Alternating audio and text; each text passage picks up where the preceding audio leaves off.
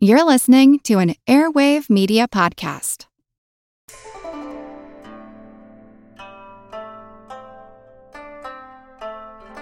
Hello, and welcome to the History of China.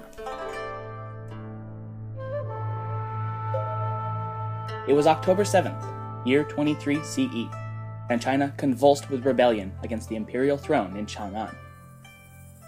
The imperial army, which less than a week prior had numbered more than 420,000 troops, had been utterly crushed, and those who had survived, made up mostly by this point of criminals released from prison on the condition that they fight, have fled into the countryside to avoid death. Three days prior, the rebel armies had breached the capital city's defensive walls, resulting in door to door combat as they cut their way to the heart of the imperial quarter. And huddled deep within the inner sanctum of Wei Weiyang Palace, Emperor Wang Mang of the Xin dynasty waits for his inevitable death, surrounded by his nine wives, 27 consorts, and a thousand of his hardened loyalists making final preparations on what would be their doomed last stand. As the rebels closed in around him on the top floor and prepared to execute him, Emperor Wang must have wondered how it had come to this.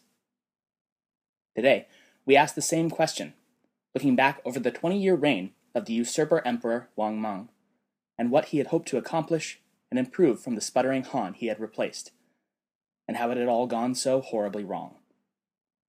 No, you didn't miss an episode you're in the right place. This is episode 30 Han Interrupted. Last time, we left off with the death of Emperor Ai in 1 BCE and the seizure of power by his mother, Empress Dowager Wang, away from Ai's powerful lover, to whom he had attempted to bequeath the empire itself from his deathbed. The commander of the armed forces, Dong Xian. Dong was summarily stripped of his command after which he and his wife committed suicide to avoid the high probability of further punishment against him and his clan. In the days that followed, the Empress Dowager summoned her nephew Wang Mang to take up the post. This, you may recall, hadn't been Wang Mang's first stint as commander. He had briefly held the position between 7 and 6 BCE, but had been forced to resign following an incident insulting the then Empress Dowager Fu and had only narrowly avoided being demoted to commoner status as a result. He had spent the interceding half decade doing his level best to stay off the radar and out of any of the imperial court's target lists. But now, the 44 year old was back at the helm of Han, and just in time to watch it scrape up against the existential iceberg it had been barreling toward for more than a decade. Since Emperor Ai had died heirless, the Grand Empress Dowager and Wang Mang were forced to scour the family tree for a suitable surviving relative. They came up with the last surviving son of Emperor Yuan, the nine year old Prince Liu Jizhi of Zhongshan. He would be enthroned as Emperor Ping, with Wang Mang as his regent. And the first thing Regent Wang decided to do with his reinstated power was to perform a bit of house cleaning in the imperial court. As was hopefully made apparent in episode 29, Han court politics had become an absolute nightmare by the time of Ai's death. The imperial Liu clan was always there, of course, but they had been joined by not only the Wangs of the Empress Dowager and Wang Mang himself, but the Ding and Fu clans who had been swept into power by Ai's unexpected ascension to the throne. It had been the matriarch of the Fu clan, she who had demanded the title of Empress, who had swept Wang Mang out of power in the first place, and he wasn't about to let that happen again. Wang ordered the Dings and Fus demoted back to their pre-Ai positions, and in the case of Grand Empress Dowager Fu, posthumously, and exiled them from the capital back to their ancestral lands. Some years later, Wang Mang would add the final post-mortem insult to Fu by ordering her and consort Ding's bodies disinterred and all jade burial shells, which were symbols of imperial royalty, stripped from their corpses before returning them to Ding Tao, where he had their graves flattened and covered with thorns. The young Emperor Ping had, from birth, been a sickly and infirm child. He was periodically afflicted with an ailment of the heart, which, when it hit him, resulted in circulation problems so severe that his lips, hands, and feet would turn blue from oxygen deprivation. Throughout his young life, his grandmother had hired physicians and spiritualists to attempt to cure the boy, but with limited success. He remained a weak and sickly child even upon his accession to the throne in 1 BCE, and his regent Wang Mang would be in effectual control of the government throughout Ping's reign. Wang Mang was noted for his strict adherence to Confucian principles, and in his personal life for his stringent asceticism. He had long been a supporter of the late Emperor Yuan's goal of revitalizing the policies and culture of the ancient Zhou dynasty, and in fact went even further, glorifying the Shang and Xia as well. Now in the driver's seat, he immediately set about implementing policies to bring back those utopian days of yesteryear.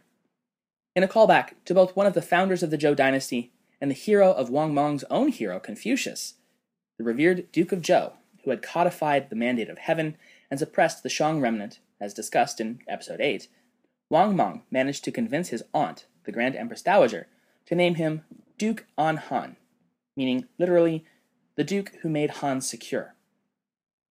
This, in spite of the fact that the Han dynasty had conspicuously never used the title or position of Duke. Soon thereafter, Duke Wang was entrusted with the power to make major state decisions on the emperor's behalf from the Empress Dowager, as at age 69, she was no longer very capable of effectually managing state affairs. Or at least that's what he managed to convince her of. Just like that, Wang Mang became the most powerful man in China. Historians remain unclear on Wang's motivations. Early historians were undoubtedly biased against him, and more modern interpretations have tried with some success to undo the anti usurper spin.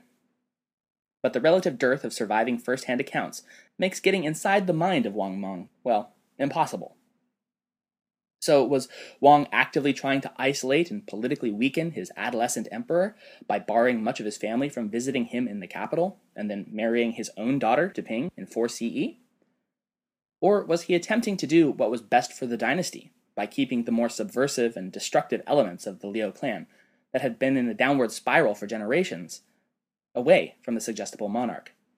And especially preventing yet another whirlwind Empress Dowager from sweeping in and throwing everything out of order once more. What is not in doubt is that at the time, the people thought that he was just the best.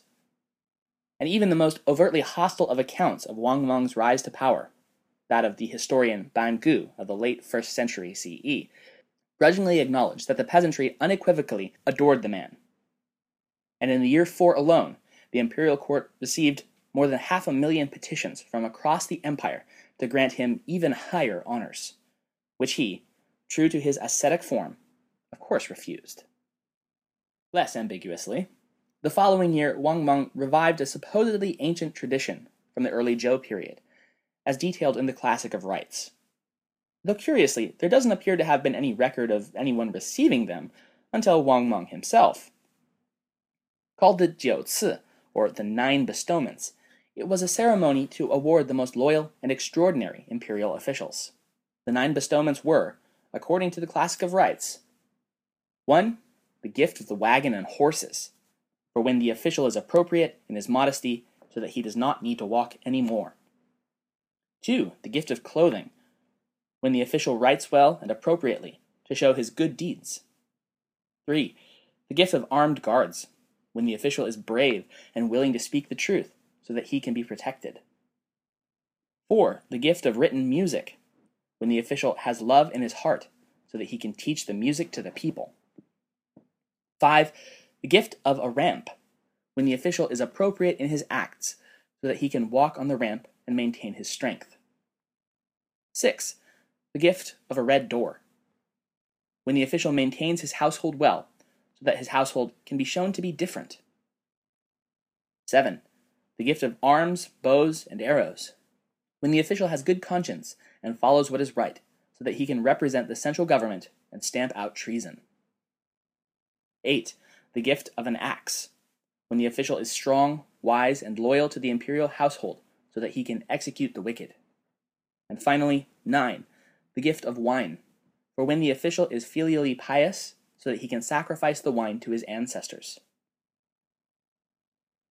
From this point on, the nine bestowments would become almost inherently bound to the idea of usurpation, and typically only sought by powerful officials wanting to display their complete control over the empire in the run up to their officially overthrowing their puppet monarch. It would indeed be rare for a usurpation to occur without first having conducted the nine bestowments, and equally rare to have granted the nine bestowments without there subsequently being a usurpation. Emperor Ping died in the winter of the year 5, at 13 years of age, and by all accounts it seems to have been the result of stone cold murder by his regent, Wang Mang. Having seemed to have outgrown the heart condition, Wang was likely counting on to do the job for him. Ping was becoming a thorn in his regent's side, and moreover dangerously close to coming of age and taking up power for himself. What's more, Ping seems to have held a grudge against his regent for purges against his uncles and the insistence that his beloved sisters and mother never visit the capital. And so, Wang presented his charge with peppered wine, which was at the time thought to keep evil spirits away. But this wine was spiked with poison. Once the toxin began to take effect, Wang Mang busied himself in covering his tracks by writing out a plea to the gods, begging them to take his life in the young emperor's stead and locking the heavenly petition away. This was doubly useful, as if Ping had somehow recovered, he could be shown evidence that his loyal regent Wang Mang had nothing to do with the poisoning and had beseeched the gods themselves to spare the boy. And if the poison did what it was supposed to do, he'd be seen as faithful to the last. In an especially cruel twist, Ping would writhe in agony for days as the poison burned its way through him, before finally succumbing to death. Once again, the Han Empire was faced with yet another succession crisis. Worse, the late Emperor Yuan was officially out of progeny, and so the imperial court was forced to fall back to cadet branches of the Liu clan, specifically the progeny of Yuan's father and Ping's great grandfather, Emperor Xuan. Though there were 53 surviving great grandsons of Xuan, Wang Mang managed to successfully argue that it was not appropriate for members of the same generation to succeed each other, in spite of the fact that literally just six years ago he had approved of exactly that when Ping succeeded his cousin, Ai. So they would turn to Xuan's great great grandsons, of which there were 23. And here we finally see why Wang Mang had basically argued against his own previous succession policy. All of the candidates were either infants or toddlers. You know, the kind of potential emperors who would need a regent for a good long time. Especially one as trustworthy and totally not regicidal as Wang Mang. But the interviews and examinations of the genealogies of these would be monarchs dragged on. And in southern Chang'an, a mysterious stone with mysterious red markings mysteriously turned up. Upon it etched the words, quote, Wang Mang, the Duke of An Han, should be emperor. Hmm, where might that have come from? In the aftermath of the enigma wrapped in a riddle that was the marked stone, Wang Mang convinced his aunt Empress Dowager that he ought to be granted the title of Jia Huangdi, meaning acting emperor, until the heir of Emperor Xuan could be selected and raised. He then did a little creative editing with his own genealogy to make it appear that he was a direct descendant of the legendary Yellow Emperor. And yeah, you see where this is going. At last, in the spring of 6 CE, the heir of Han was selected, the one year old Prince Liu Ying, whom acting Emperor Wang Mang had proclaimed favored by the gods. The toddler, however, was not enthroned, but merely received the title of crowned prince. He was given the sobriquet Ruzi, meaning infant, another callback to the time of the Duke of Zhou, who had similarly nicknamed the eventual King Wu of Zhou when he was in his charge. Even today, Liu Ying is commonly known as Emperor Ruzi, that is, Emperor Baby. Now acting emperor, Wang Mang began to remake the dynasty in the way he'd spent his entire adult life thinking it ought to be run, and which he was further inspired by what was called the Old Texts, writings in an ancient script that had been found about 150 years before, during renovations at Confucius's ancestral home. If genuine, as Wang Mang certainly believed them to be, these texts were significantly older than the other Confucian classics. Among other things, they described the institutions of an era of perfect government under the ancient Duke of Zhou, taking those instructions as the goal to strive towards. While acknowledging that perfect recovery was probably not going to happen, he sought to renew the golden age of old, and it was a doozy of a change.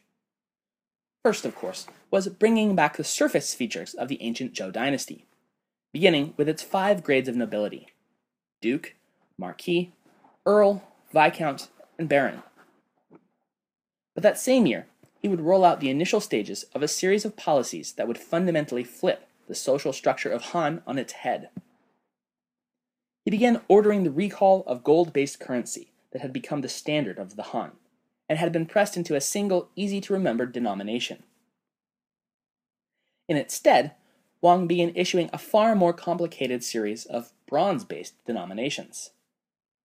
The intention was to have two sets of round coins, denoting 1 and 50 denominations, respectively, and a further two sets of knife coins, directly evocative of the Zhou dynasty, valued at 500 and 5,000, respectively. But that wasn't even the major shift. It was bad enough that bronze was a far more common element than gold, and as such far easier to counterfeit. But the 50 denomination coins had only 1 20th of the copper found in the 1 denominations, and the 500 and 5000 with proportionally even less. What this means is that rather than the value of the coin being tied to the value of the ore contained in it, the value was now determined simply by the number that happened to be on the coin. The result was an abrupt shift from a gold standard economy to a fiduciary or fiat system of currency, in which the value of coins in circulation was in name only. Now, fiat currency is all well and good when it has the backing of an established system or government. But to a government deep in the throes of flux or revolution, it really tends to fall flat. You might think of the Roman denarii post Nero, or revolutionary French assignats, or early American continental dollars. And so it was with Wang Mang's Neo Zhou coinage. But with the simultaneous recall of the entirety of China's gold reserves to be stored away in the imperial treasury, the economy would quickly grind to an alarming halt. Even as far away as the Roman Empire, the effects of this monumental shift in economic policy were felt. The first real emperor of Rome, Augustus, was forced to ban the purchase of imported silks with gold coins that had suddenly, and to him inexplicably, become irreplaceable. Within China, the shift began to backfire almost immediately. The people lacked any faith in the nominal value of the new currency, and the relative abundance of copper compared to gold led to widespread price inflation and a steep increase to counterfeiting operations which means that insofar as China yet operated on a cash system, it was back to barter for everyone. Though, to be fair, the large majority of its 60 million citizens had always been on the barter system and had probably never seen one of these coins in their life. The economic chaos, combined with a creeping suspicion within the Liu clan that acting Emperor Wang Mang might not actually have their best interests at heart, led to a series of revolts, breaking out under the Marquis of Anzhong, the governor of Zhai, and the Marquis of Yanxiang, all of which are in modern Henan and Shandong provinces. Each of them justified their rebellions, claiming they were attempting to replace the puppet crown prince Ru Ziying. All of these attempts, however, were repulsed by the imperial army, which further cemented the idea in Wang Mang's mind that he evidently held the mandate of heaven and the right to rule in his own name. Heck, they'd practically gift wrapped it for him. Thus, on January 10th of 9 CE, Wang Mang officially laid claim to the imperial throne and deposed both the four-year-old Han placeholder and the Han dynasty itself. The bloodless coup would see Ru Ziying simply demoted from crowned prince to the nominal Duke of Ding'an. But Wang Mang never intended the child to rule anything, even as a mere duke, and so the position was really little more than house arrest under heavy guard and he was denied even his wet nurses or even the most basic of education. Though Liu Ying would survive his usurper's reign, as an adult, he couldn't even recognize common animals like cows, pigs, or dogs. Emperor Wang Mang dubbed his new dynasty, well, exactly that, the Xin dynasty, which is literally the new or renewed. His goal to make manifest once again the legendary golden age of the early Zhou dynasty, as depicted by Confucius. He crowned his wife, Lady Wang, empress, and his youngest surviving son was named his heir, since the elder son was deemed lacking sufficient talent. As a mark of how committed the Xin dynasty was to reviving the practices and therefore success of the Zhou, Emperor Wang decreed that all locations and geographical features were from then on to be reverted to their ancient names. Even the capital city wasn't safe from renaming, and he decreed that it would no longer be Chang'an, but instead, henceforth, it would be Chang'an. In one of those terribly confounding instances of Chinese homophones, the word for eternal and constant sound the same. So it went from being called eternal peace to constant peace, though in all likelihood nobody really noticed or cared. This renaming policy, however, would prove to be a rather embarrassing boondoggle, as it understandably generated a large degree of confusion about what anyone was talking about. Even official imperial edicts were forced to include what was essentially a cipher to decode the unfamiliar place names so that their recipients would be able to understand which locations they were actually talking about. As the empire's gold continued to pour into the treasury and out of circulation, Emperor Wang Mang instituted yet another set of economic reforms, this time even more revolutionary than his venture into fiat currency. In what frankly sounds like it could have been pulled straight out of the Communist Manifesto, Emperor Wang wrote, quote, The strong possess the lands by the thousands of mu, while the weak have nowhere to place a needle. But in his own mind, there was nothing revolutionary about it. He was simply reinstating what had, his own Confucian texts told him, worked so very well before. Each man would have his share of land to till, though it would in principle be owned by the state itself. That's right, Wang's solution was land nationalization, in the style of the Zhou kings of old. He called the system Wang Tian, meaning king's land, but it was heavily based on the Zhou land distribution system called Jingtian Zhidu, or the well field system. It worked like this. All lands held by estates with more than 600 mu, or about 100 acres, was confiscated and redistributed. If a family had less than 8 members but more than 15 acres of land, the excess would likewise be redistributed. A given parcel of land would be divided into nine 5 acre components. You might think of a number or hash sign. The eight pieces along the edges would be privately worked by their tenants, while the central component would be held in common to be worked by the surrounding serfs, with the lord taking his profit from there in addition to the 10% tax levied against the peasants' personal holdings. Once implemented, all further land transactions were prohibited, and criticism of the redistribution punishable by exile. Landless peasantry, who were the obvious beneficiaries of the land reallocation, already constituted the vast majority of China's populace. But Wang Mang expected them to grow even larger, since he was also prohibiting the practice of slavery.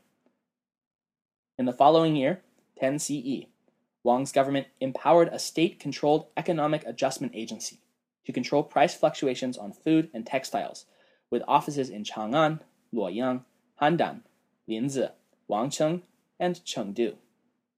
It was charged with buying up excess production and setting fixed prices in three month increments. That same agency would also become responsible for state sponsored lending to the poor and to entrepreneurs, setting its interest rates between 3 and 10% annually, as contrasted to the private loan market, where upwards of 30% interest was the norm. That same year, Wang Mang implemented two brand new taxes. You'll remember that historically, the only taxes collected by dynastic governments had been on property or a head tax. The first new tax was called a sloth tax, which imposed financial penalties on landowners who left their fields uncultivated, as well as on urbanites whose properties were left without trees, and on citizens who refused to do labor. It was payable in textile tributes, or, should those not be forthcoming from the offender, forced labor for the state. The second new tax was truly unprecedented income tax. It was set at a rate of all profits for professionals and skilled laborers. Emperor Wang Mang, ever the Confucian, believed that his subjects would carry his decrees out to the letter. After all, for the vast majority of them, the reforms were in their direct self interest. Lower taxes, free land, low interest loans? What's not to like? But what he clearly hadn't taken into consideration, or was just too naively Confucian to really realize, was that those in his administration whom he was stripping the most from, you know, the elites, were the same contingent his government had to rely on to promulgate and enforce those decrees. Lo and behold, the gentry bureaucrats, large landowners, and wealthy merchants were none too thrilled with the prospect of losing their property, their free labor, and their income sources in the name of Confucian principles. In fact, they quite simply refused to carry them out, and loudly, repeatedly, angrily demanded that the Xin emperor rescind the changes that so threatened their lifestyles. No counter voice of support would be forthcoming from the masses who actually stood to benefit either, as without any way of informing the populace, save through transmission via his feudal elites, which they obviously refused to do, the average Chinese peasant had absolutely no idea that there had been a legal change at all in their status or rights. Wang Mang had bit the bureaucratic hand that fed him, and then expected it to pass the message on. As truly groundbreaking as his reforms were, faced with such universal opposition within his own bureaucracy, less than two years after their enactment, Wang Mang would embarrassingly be forced to roll back both the property allocation and anti slave measures. Things were likewise off to a rocky start for the Xin dynasty on the foreign relations front. In 10 CE, Emperor Wang Mang sent his ambassadors to the Xiongnu Khanate, now ruled by the descendant of Hu Hanye Chanyu, known as Zhi Chanyu. They informed the vassal king that Xin had replaced Han, and requested that the Xiongnu Chanyu Shi, or the Great Seal of the Xiongnu Chanyu, which denoted the Xiongnu's status as Han ally and elevated semi vassal nominally equal to the Son of Heaven, be returned, to be replaced by a new Great Seal, reflecting the change in government. In keeping with the policy of returning as much as possible to the Zhou system of titles, though, the new Great Seal issued had significantly altered language. The Xin seal read Xin Gong Nu Shan Yu Zhang, or the badge of the Shan Yu of Gong Nu. So here's why this was a big deal. First, seals were issued to foreign partners and allies, while badges were issued to vassals. Second, the title Shanyu failed to acknowledge the Xiongnu leader as the child of the open sky and nominal equivalent to their own son of heaven. And third, dude, you got my name wrong. Xiongnu, translated, means ferocious slave, emphasis on the ferocious, while Gongnu means the significantly less terrifying, respectful slave. Not cool. As an aside, it's clear that offering the Xiongnu the token of nominal parity with Han hadn't been a huge deal for the Han dynasty's emperors. The real politic of the era had prioritized peace over pomp, and the de facto military supremacy of the united Han over the broken and factionalized Xiongnu regardless of the on paper equivalence of the Son of Heaven and the Child of the Open Sky, it simply hadn't been an issue. Until, that is, the Confucian fundamentalism of Wang Mang had undone all those decades of work, war, and sacrifice with this single ham fisted attempt to revoke the title. Zhi initially accepted the new Xin seal, or badge, without giving it a close look.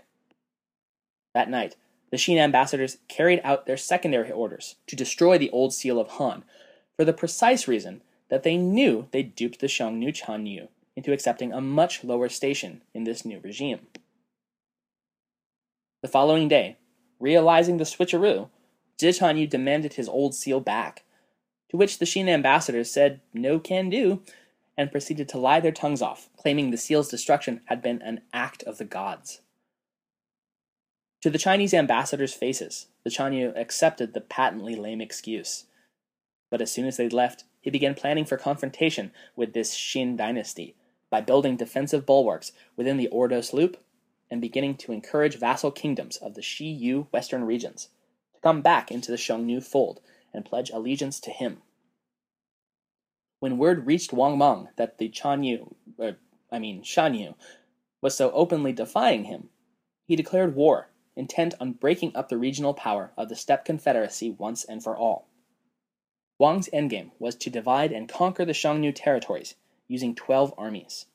When he finished that, he would then split their holdings into 15 small, easily manageable vassal kingdoms ruled by descendants of the late Huanye Chanyu. Under this strategy, he planned to crush the northern tribes with a force of more than 300,000 soldiers, and to that end began massing them along the northern border. And there they stayed. For months, which turned into years. Fruitlessly waiting for the full strength that Wang Mang demanded, but would never arrive to engage the assault. And all the while straining the northern prefectures and far western vassal kingdoms to and beyond their breaking point attempting to provision such a huge number of troops for such an inordinately long period of time. Several kingdoms of the far west would ultimately defect to the Xiongnu in 10 CE in response. This same blunder occurred over and over with each of what had been Han's outlying tributary kingdoms. To the southwest, the Yue tribes of Guizhou, Sichuan, and Yunnan, whose chieftains the Han government had wisely granted titles of princes to just get them to shut up and stop rebelling already, found themselves suddenly and unceremoniously demoted to mere marquis with the ascent of the Xin, likewise using the transparently lame cover of issuing new seals and then immediately destroying the old ones. Given the tremendous headache the Yue tribes had been to Han before they'd finally reached that aforementioned point of agreement, well, you can imagine just how well Wang Mang's insult went down. But Emperor Wang was unfazed. This was supposed to be Confucius' utopian state, damn it. And Confucius didn't go around buying off his rivals with titles and awards. That was something for the likes of the Han. And Wang wasn't about to stoop to that, no matter how much of a tremendously bloody headache they gave him. Korea was little better. Wang had requisitioned a large number of the ethnic Joseon warriors to bolster that expeditionary force against Xiongnu that was still just sitting on the border waiting for enough soldiers to attack. But remember, Joseon had long been a fence rider when it came to Sino Xiongnu relations, and few, if any of them, were in a huge hurry to jump to one side or the other. En masse, the Korean tribes refused the Xin requisition and fled imperial territory. When Wang Mang sent a force to defeat and subdue them, it was soundly beaten back and forced to retreat.